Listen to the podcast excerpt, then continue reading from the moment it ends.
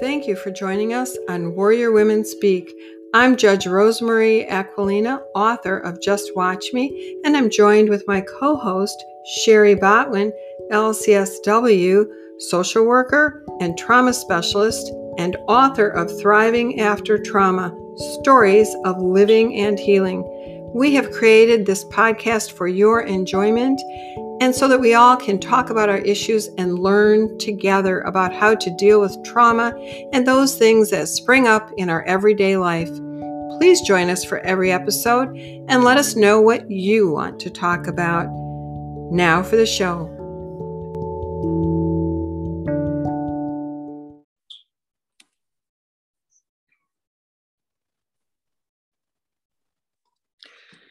Welcome back to Warrior Women Speak. We've had so many requests about narcissists and setting boundaries. And of course, I know, Shari, you and I were talking, and both of us have seen that coming out of COVID and getting back into the workplace, the restaurants, the friendship zone, there are a lot of people who are struggling with leaving their homes. And even I've noticed personality changes. And from what I know from some of my friends and people I know, it's because they've been homebound too long with a narcissist and they've really lost themselves.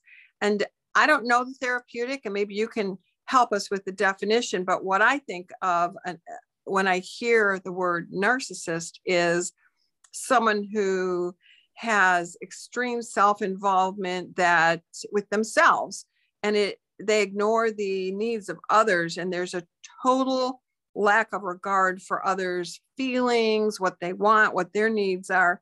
And it may seem that they're trying to address someone else's needs but it's really they're addressing the need to have those people serve them at any expense. And the cost is that the person who is around the narcissist ends up losing themselves that was a great way to describe it. And as you were just describing the characteristics of a narcissist, I'm thinking about what happens for the person on the other end of that. So, what happens if you're in a relationship with someone who's a narcissist? You start to feel like you aren't a person. You start to feel like you don't exist in the lives of other people, almost like you're your identity, your needs, your wants, your feelings all disappear. So I think what's been happening is with being uh, isolated from our normal friendships, connections, family, and spending a lot more time with the people we live with, people who are in these relationships, they don't even know that they're in them because it becomes so normal. And I think with a narcissist, another very devastating effect is they have a way of making you feel like you're the crazy one when you try to say, I don't like when you this, I don't want you to say that. When you try to set boundaries with a narcissist, you're made to feel like something's wrong with you and that is not okay.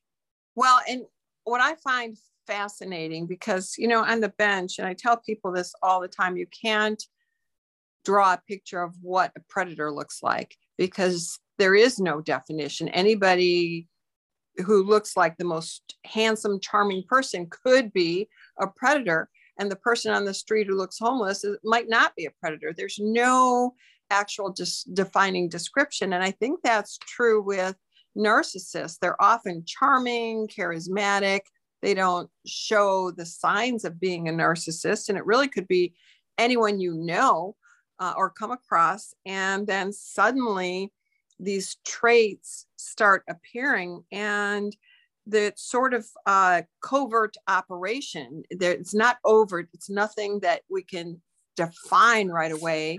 And it's a, almost a, a, covert, very silent, creeping thing that happens, mm-hmm. right?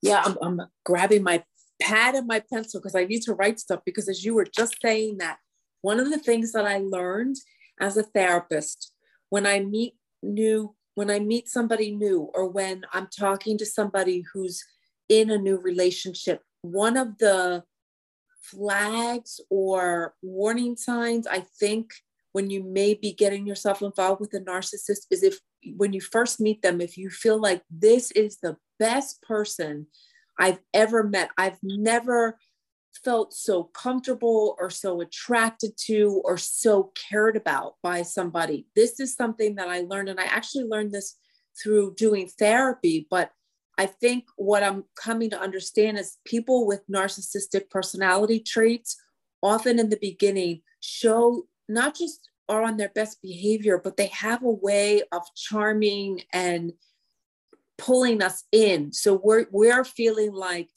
this person's going to make my life better. This person's making me feel better than I've ever felt before. But if you feel it in a way where it's almost like over the top, if that feeling is so big, we need to pay attention to that because when you first meet somebody, you can feel attracted to them. You can feel like this person has good boundaries. This person has has a is able to show empathy. But when you feel it in a way where you're almost like on the clouds, and you've only been with that person a week or a month, that's a warning sign.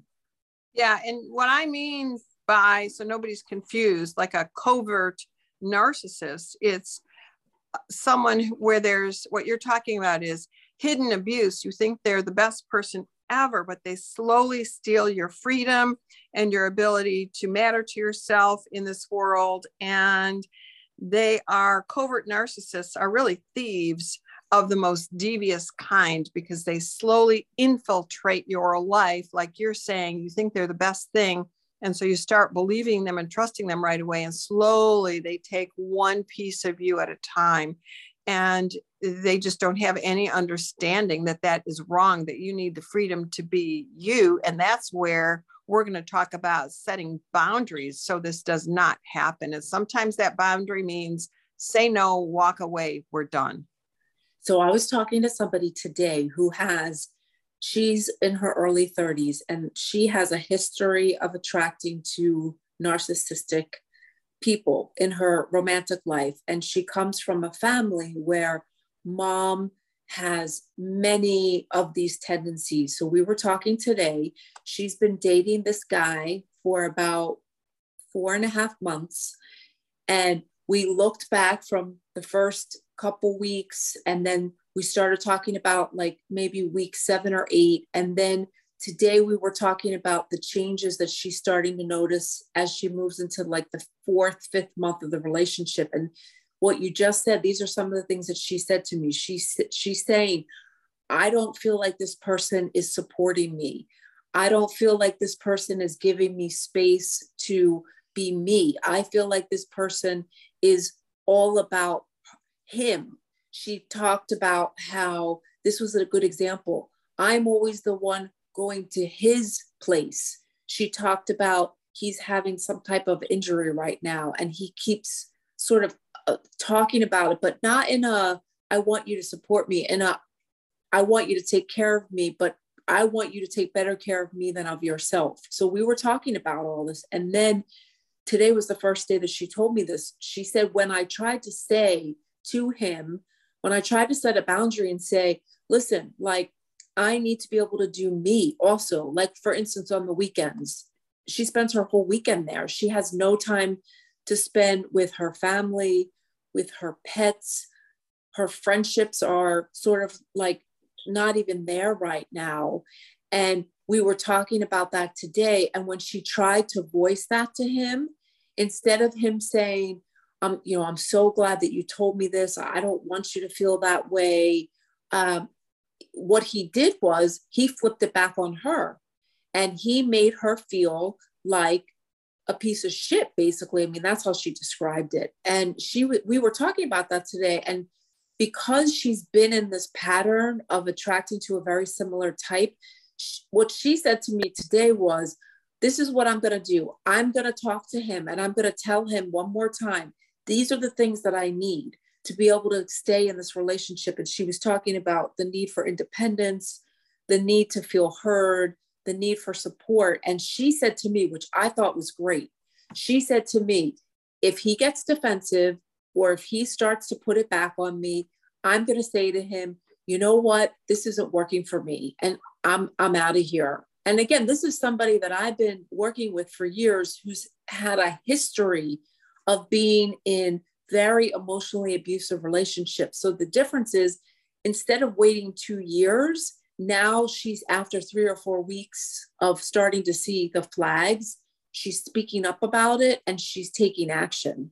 Yeah, that's because she has you in her corner that you're allowing her. Well, and hopefully our listeners are looking for those red flags. But I think the message that I'm hearing, that I hope other people are hearing, is that we have to build boundaries early in relationships before those patterns emerge and are established. And then we're put in the position of questioning ourselves and allowing a narcissist to really gaslight us into believing that we're wrong and there's there's problems that we create when we really don't and you know if the person who you're with doesn't like your boundary or doesn't honor them it's time to choose yourself and to leave so hopefully she will leave because it doesn't sound to me like he's going to get better it sounds to me like once that pattern is there he'll get worse but the damage of a narcissist is both internal, it's external. They take your confidence, they build in fear.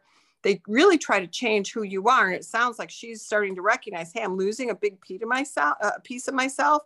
And, you know, if someone says something that you can't flirt a little or call your friends or your family or like the pets, there or you're making decisions based on you might upset someone there's a narcissist in your life. You need to learn to walk away, not walk on eggshells, not alter who you are, not lose your spontaneity because you question yourself and you overthink it because of someone who you're with. If you want to be spontaneous, be who you are. Don't let anyone tell you not to do that because that's the narcissist in your life and they need to go.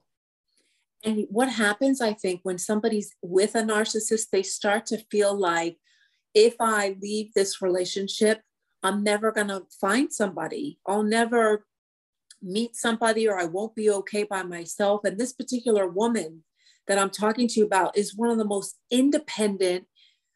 Uh, how would you say this? Like, she's the type of person when she's single will get in her car and go across the country. She goes to different trails.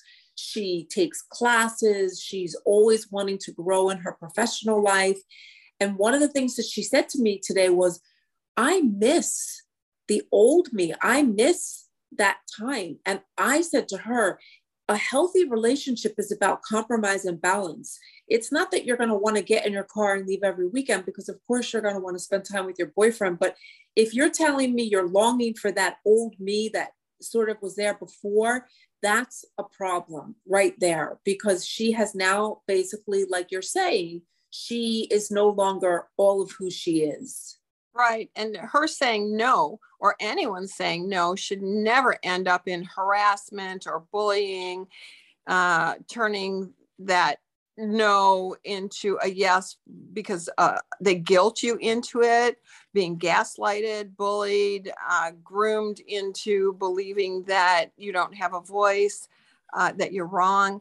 All of those things are wrong. If you say no, they should honor it and you should do what you want to do. And a great consequence to uh, that person for not letting you be you is to just simply shut them out of your life and go forward. But that is a really difficult thing to do once you've invested that much time into someone, isn't it?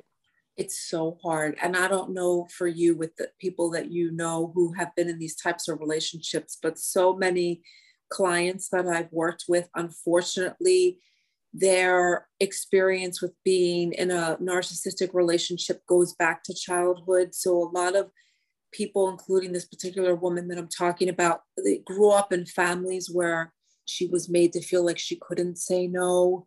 She was made to feel like she had to do things for her mom that wasn't her responsibility. I, I talked to so many people. I was talking to another young woman who, who's from what it sounds like to me, mom is married to a narcissist, and this is a woman who's in her early 20s. So she's still she's still sort of a kid at my eyes at this point in the sense that she's only been out on her own for two years the whole time she's been on her own. She's been in and out of this relationship with this particular guy who is very controlling, manipulative. Uh, I mean, we could say the word narcissist a million times. I think, you know, selfish, self self concerned, and what happens for her is she gets to the point where she says, I've had enough. And she will tell him because this this this other woman that I'm talking about is is not as wounded, I guess you would say, from her childhood. So she will say, You can't talk to me like that, or she will call him out on his stuff. And they will get into it. And then he'll start calling her names and he'll start putting her down. And she'll say to him, you can't treat me like that. And he then comes back and says, I'm so sorry. I promise I'll never do it again. Please don't leave me. So then there, we haven't really said this yet, but the other piece is when somebody tries to leave a narcissist, then they flip back, I think, sometimes into those qualities you saw in the beginning, those charming, sort of irresistible qualities. And for this particular woman, that's what I'm seeing every time she's like really ready to go, he says or does something that pulls her back in. It's the power of control wheel that we see over and over again. If anybody wants to look it up, Lenore Walker, just look up Lenore Walker and you will see the power and control wheel. I teach it, I see it in court. You and I have talked about it many times, and there are a lot of things that fit into that wheel. And a narcissist is one of them. They don't have to punch you in the face, they're taking a piece of yourself nonetheless. And then when you say, I want out, then, and they realize that you mean it, you're going to take your you-ness back, you know, then they are, oh, don't leave me. And they're using the guilt. And you should never have to defend yourself or advocate for yourself being you. You should just be you, not be stripped of you. You, you use your you-ness and don't adhere to their rules. Make your own. You define yourself because they want to define you and guilt you and control you and take your power and not let you be true to you. So keep your you-ness, your power, and focus on what makes you you. And if they can't handle it, then the consequence is they don't get to spend time with you. And that's a boundary. What do you think about when you hear from people that they're trying to express something great that happened. I got a promotion, or I just got into this program, or I'm finally getting along better with my parents. And then they're in a relationship with somebody who, instead of supports and celebrates these victories, makes them feel bad about being successful. What do you think about that? That is absolute manipulation to make them feel that they are less than, not more than, because that other person is completely threatened by whatever they've achieved. And so now um, they are guilted into believing, well, okay, it's really not that great. And I'm just bragging and I'm really no one. And they're just all of that. Well, reverse it around, choose yourself and say, yeah, I am that great. And I don't need to be with anyone who is not my cheerleader.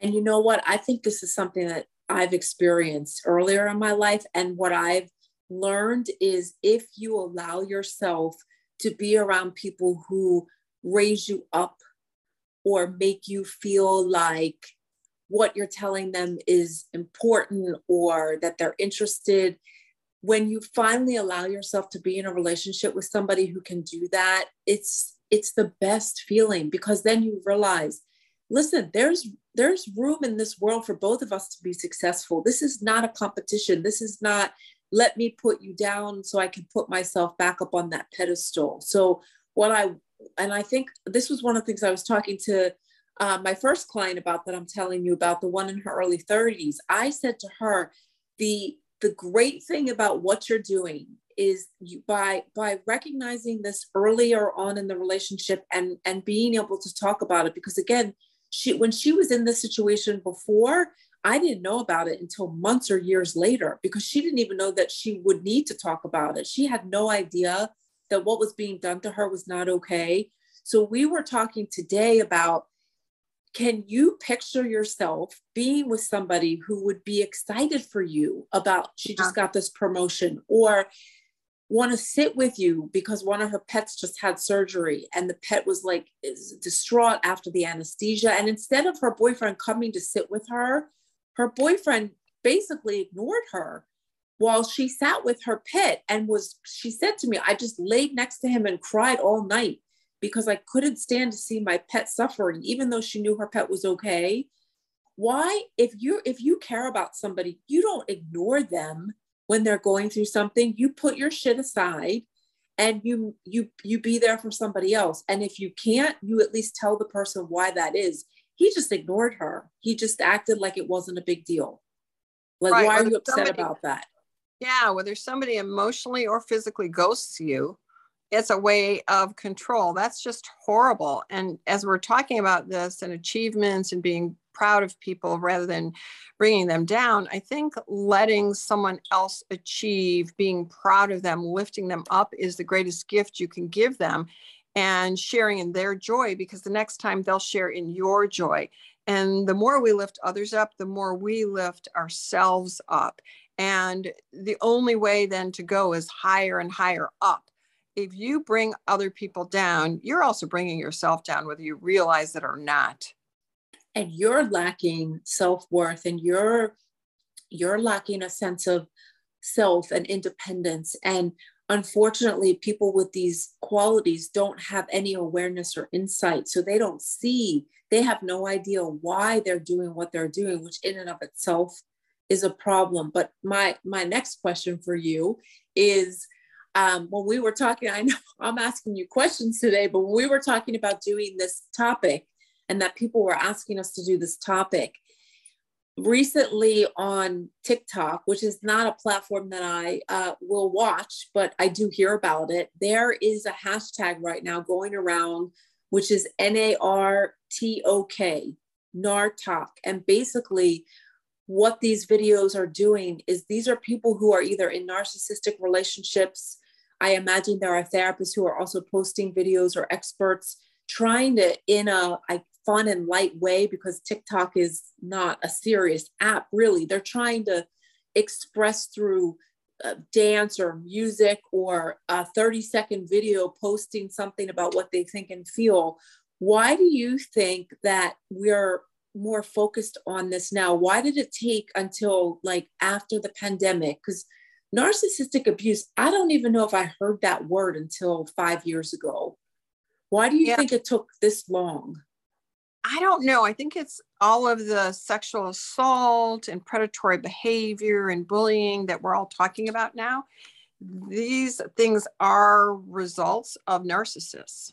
And so when therapists like you put labels on it, one of the things that we look at when we're looking at predatory behavior is that they are narcissists. And there's actually, isn't there, because narcissist doesn't have to mean just the person walking on the street that you meet and you end up in a relationship with, and it's kind of minor because there are actually diagnosis, right, for very narcissistic people. And I see them, I send many of them to prison um, but I think that it's a label that has come out because of all of the predatory behavior and abuse that's out there. And so we're looking at very minor narcissists to huge ones that have to be behind bars because they can't be rehabilitated. But I think it's a really good conversation because we need people to not give away their power, to be able to defend themselves freely and have open discussions, and to teach them if someone's not letting you speak, if they're always putting you down, if you can't be true to yourself, if you can't spend your own money, visit your own friends, then you're probably with a narcissist. And those are red flags, they're danger signs. And we see a lot of domestic violence. Um, stemming from that. And I think it's thankful to people like you who have raised the bar saying, not only do you not deserve that, but there's a label to it. And some people need treatment for it. And other people, no matter how much treatment, they're not going to be cured because that's just who they are. Most of the books on this topic are written for the person receiving the abuse because a narcissist is not going to go on the Amazon search button and say, I need to read books about how to fix my personality disorder. So most of the books that I are that I'm seeing and that people are grabbing are books that help you recognize first if you are actually in a relationship that has these traits, but then it also talks about how to heal from narcissistic abuse. So when you are um, do you talk about these different warning signs? One of my suggestions for people is if you think you're in a relationship with a narcissist but you're not sure this is when you want to write down some of the stuff that we're talking about. Do you feel unsafe emotionally? Do you feel like this person is isolating you from your friends? Do you feel like you're not allowed to have your feelings? Do you feel like what you have to say doesn't matter. I would say that's a good place to start because it's so easy for us to realize something and then go back and say, well, maybe it's not that bad. Maybe I'm overreacting because often narcissists will tell us that anyway, that we're overreacting or we're making a big deal out of nothing. And I think for people who are listening today that are trying to heal from the wounds of narcissism part of healing from this type of treatment is to be able to think about and this is something that you could be writing down also what what do i want to feel differently? How do i want to feel in my next relationship? Maybe even you would write down some examples. When i get uh, my next promotion this is what i would want my best friend or my parent or my partner to say whoever the person is that you have this history with. I think it's important to identify what we want that would look different and to recognize that you can have that. Because I think if you've been in this type of relationship even just a few months it unfortunately can really it can distort your view of people. Then you start feeling like everybody's going to be like that. It's hard to trust. It's hard to believe that there are people out here that would really have my back and want the best for me when you've been treated so so poorly? Yeah i think that you have to ask yourself those questions and just many many others like um, do you have to defend yourself um, because you earned something or because you want to go somewhere you want to get a pet or whatever it is you want to do change your hair color? Um, are your feelings somehow being manipulated? And just sort of look at those things and sit with that. But also i think one of the questions that should be asked is does the narcissist or your partner you may not have that narcissist label for that partner yet does your partner bring the worst out in you? So if you're wondering like wait i never i never explode like that. Wait a minute. I never act like that. Wait a minute. I never go from 0 to 10 but I do when I'm around this person. I think that's really a huge flag.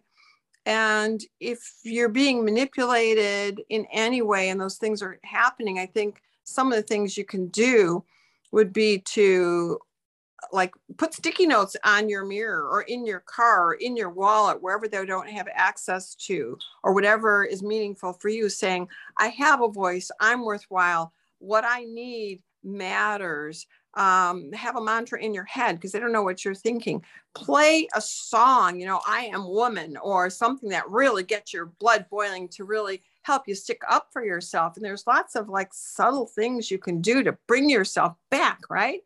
It's almost like learning how to be your own cheerleader, but doing yes. it in a way that it really sticks. Those are such good ideas. And I think if you're out there and you're listening going but i don't agree with that. I don't feel worthwhile or i don't feel whatever it is that you're saying that we want you to feel then that's when you call up a friend or your mom or your therapist or or a mentor and you say i don't think i am in touch with what the things what the qualities are about me that make me a worthwhile person do you think you could possibly leave me a message and just tell me on my voicemail what makes me worthwhile? And then I would say to you, and then you go back and listen to that recording until you have it memorized. And then, yeah.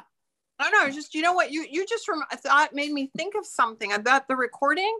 I want you to. I'm going to add on to that because I'm like so excited. I might do this for myself because I have all these photographs that I take, And I think it'd be just fun for people who wonder about this. It's just, and if they've lost a piece of themselves, is to, on top of what you're suggesting with these messages, go through their pictures and find their happiest moments and make a collage and hang it somewhere. The narcissist won't know why you've done that.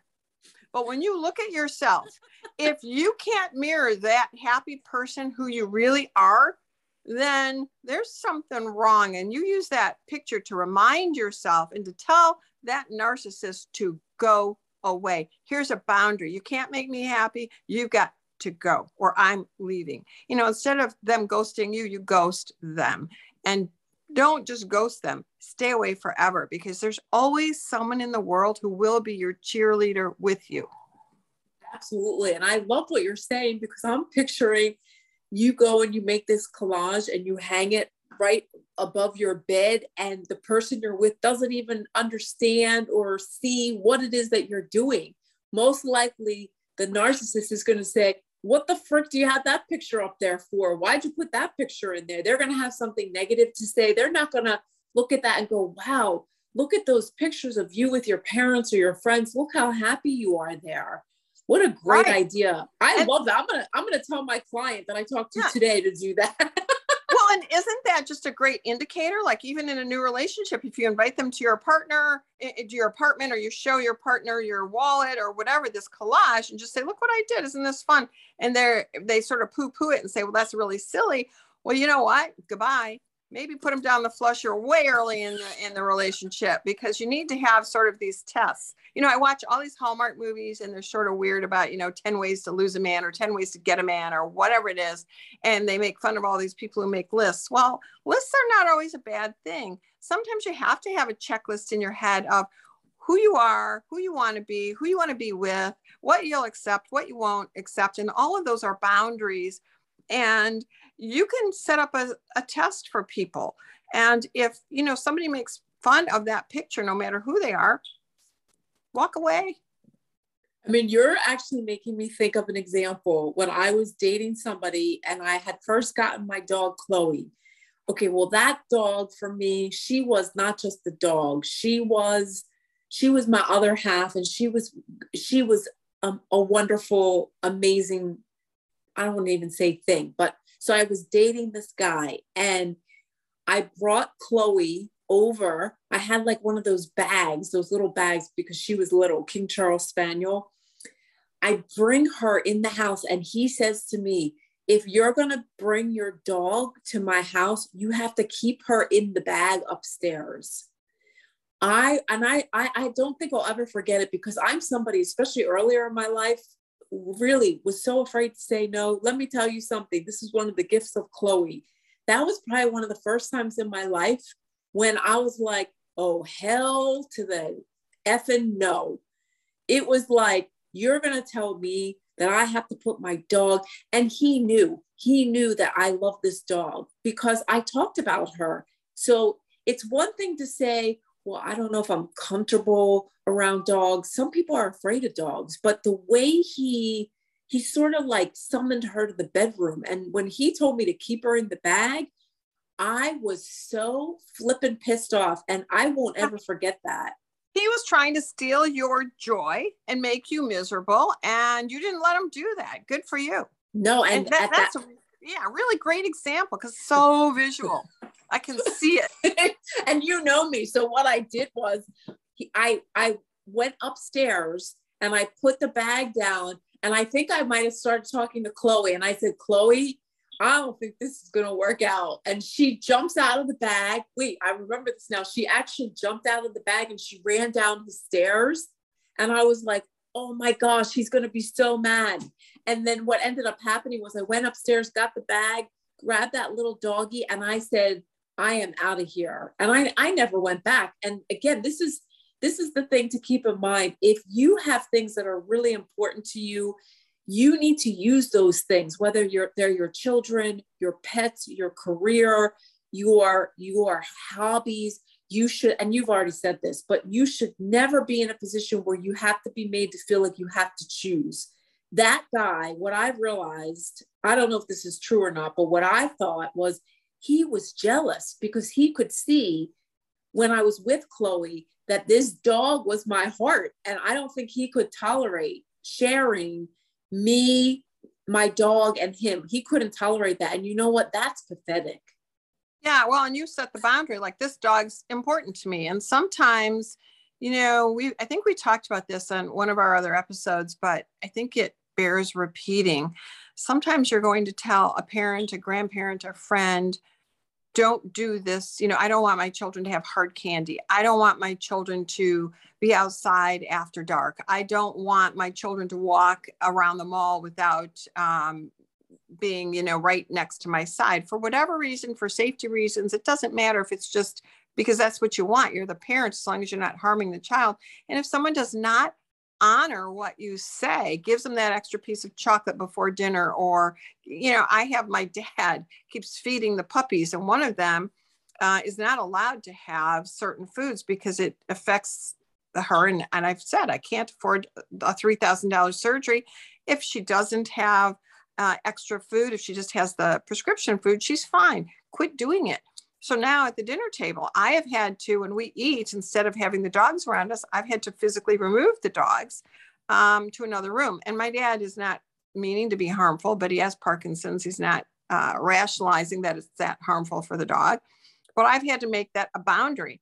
And he's not happy about it with me. But it doesn't matter if my own, if it's my father, my friend, whoever it is, if there's a boundary and you really mean it to be a boundary, you have to tell them what will happen and stick to it and not let the narcissist um, affect you, not let a friend affect you because they're not really being a friend, not let a parent, you know. At my age, I don't need my dad to tell me what I can and cannot do. And those are my dogs. And I took my dog away and said, Not at the dinner table. Sorry. And he's mad at me about it. And I don't care because I have the right to make a boundary. And all of you listening, you have a right to make a boundary and keep it and set it. And you know set it and forget it. If they want to push the button again say no and walk away. You have to do that.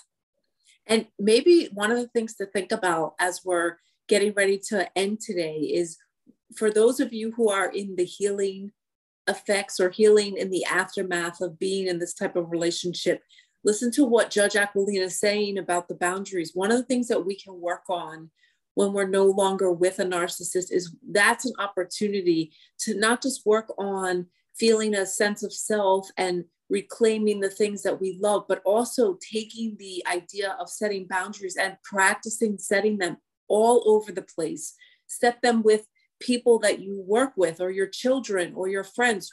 Because again, boundaries protect relationships. We have to set boundaries, or we can't maintain a relationship. So I think if you're out there and you're going but i don't i don't know how to recover from this that's one of the ways you recover. Your example of the dinner table it's a great example. That that's how you recover because you're every time you're setting a boundary you're reminding yourself that i'm important enough and what i care about is important enough that i'm going to speak up about it. And your dad's mad at you but what's he going to do? Like you said, he can't stop you. They're your dogs. It's your dinner table and you're in charge at this point. So to be right. able to, right, to be able to right. reclaim your sense of, I guess it's more about finding your re, finding your voice, reclaiming the idea that you actually have it and go out there and use it. Don't wait until you have your next boyfriend or girlfriend. Start working on that now and it, it's also in the workplace. People are returning to the workplace and everybody's behind. I know my docket's behind. We are quickly catching up but i know that uh, places where we need reports from are behind. There's so much paperwork and things in every business that's behind. And don't let your employer say, well, we're behind and now you're going to work double time and work you into the ground or tell you you're not working fast enough or, you know, are you too stupid to do this? I have seen things that are just so bad, so cruel to people. And I've had to step in and say, no, we're not doing that today. And in the workplace. And so you as an employee need to be able to say, no, I'm not doing that and right now, employees are at a prime. I mean, employers don't want to lose you. It doesn't mean you use them, but you need to not be used. You need to be able to have the time and the space to go home to your family, to enjoy your life, and not be worked to death because you can't set a boundary at work. You have the right to set a boundary every single place in your life. It is your life, your time, and your voice. Use it, set the boundary. No is a good word. And boundaries really are what heal people, knowing that we're capable of setting the boundary and getting a response that's more respectful because there's going to be times when you're going to be setting boundaries and people are going to say something very different than what you might have heard when you were in the narcissistic abusive relationship. So I think that it's important. And I think when you talk about the workplace, the idea of balance and self care, I think, you know, moving out of a pandemic, people feel like they have to make up for two years of lost time we need to pace ourselves. We need to understand that our energy and our expectations can't just go 50% more because we're in our offices now. We can't, we're human beings and our needs are something that we have to be constantly evaluating. And that's part of what healing is about is figuring out how to balance work life, relationship life, compromise, but also demanding in, in terms of what you say to yourself that there are certain things that just aren't going to be okay and to really work on sticking to those boundaries and holding them i know our time is short but my last phrase to everyone is make sure that you are free to pursue your dreams, not someone else's. If someone out there wants you to pursue their dreams and what they want to do and their friends and wear their clothes, you're probably dealing with a narcissist or someone who shouldn't be in your life. You are a free human being. Choose your dreams, choose yourself, and set a boundary. That's a great place to stop. Until next time, Warrior Women Speak. Can't wait to talk to you again, Shari. It's always so invigorating. And I can't wait to talk again too. And I'm going to just say this because you haven't said anything about this.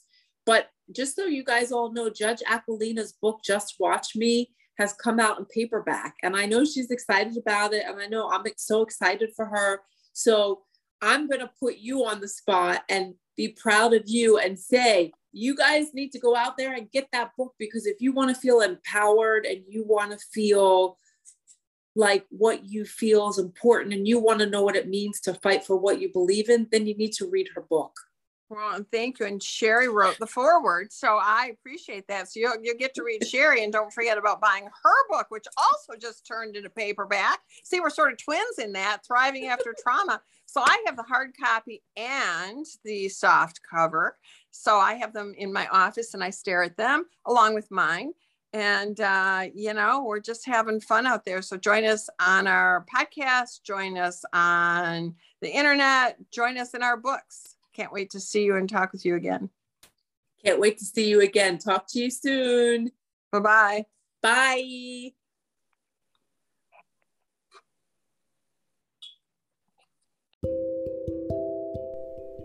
Thanks so much for joining us today on Warrior Women Speak. It truly is an honor to be able to sit down with Judge Aquilina and have such meaningful conversations. Stay tuned. Each Monday, we will be releasing new episodes in the hopes that we will inspire, uplift, and instill hope. Be sure to subscribe now to at Warrior Women Speak. Until next time.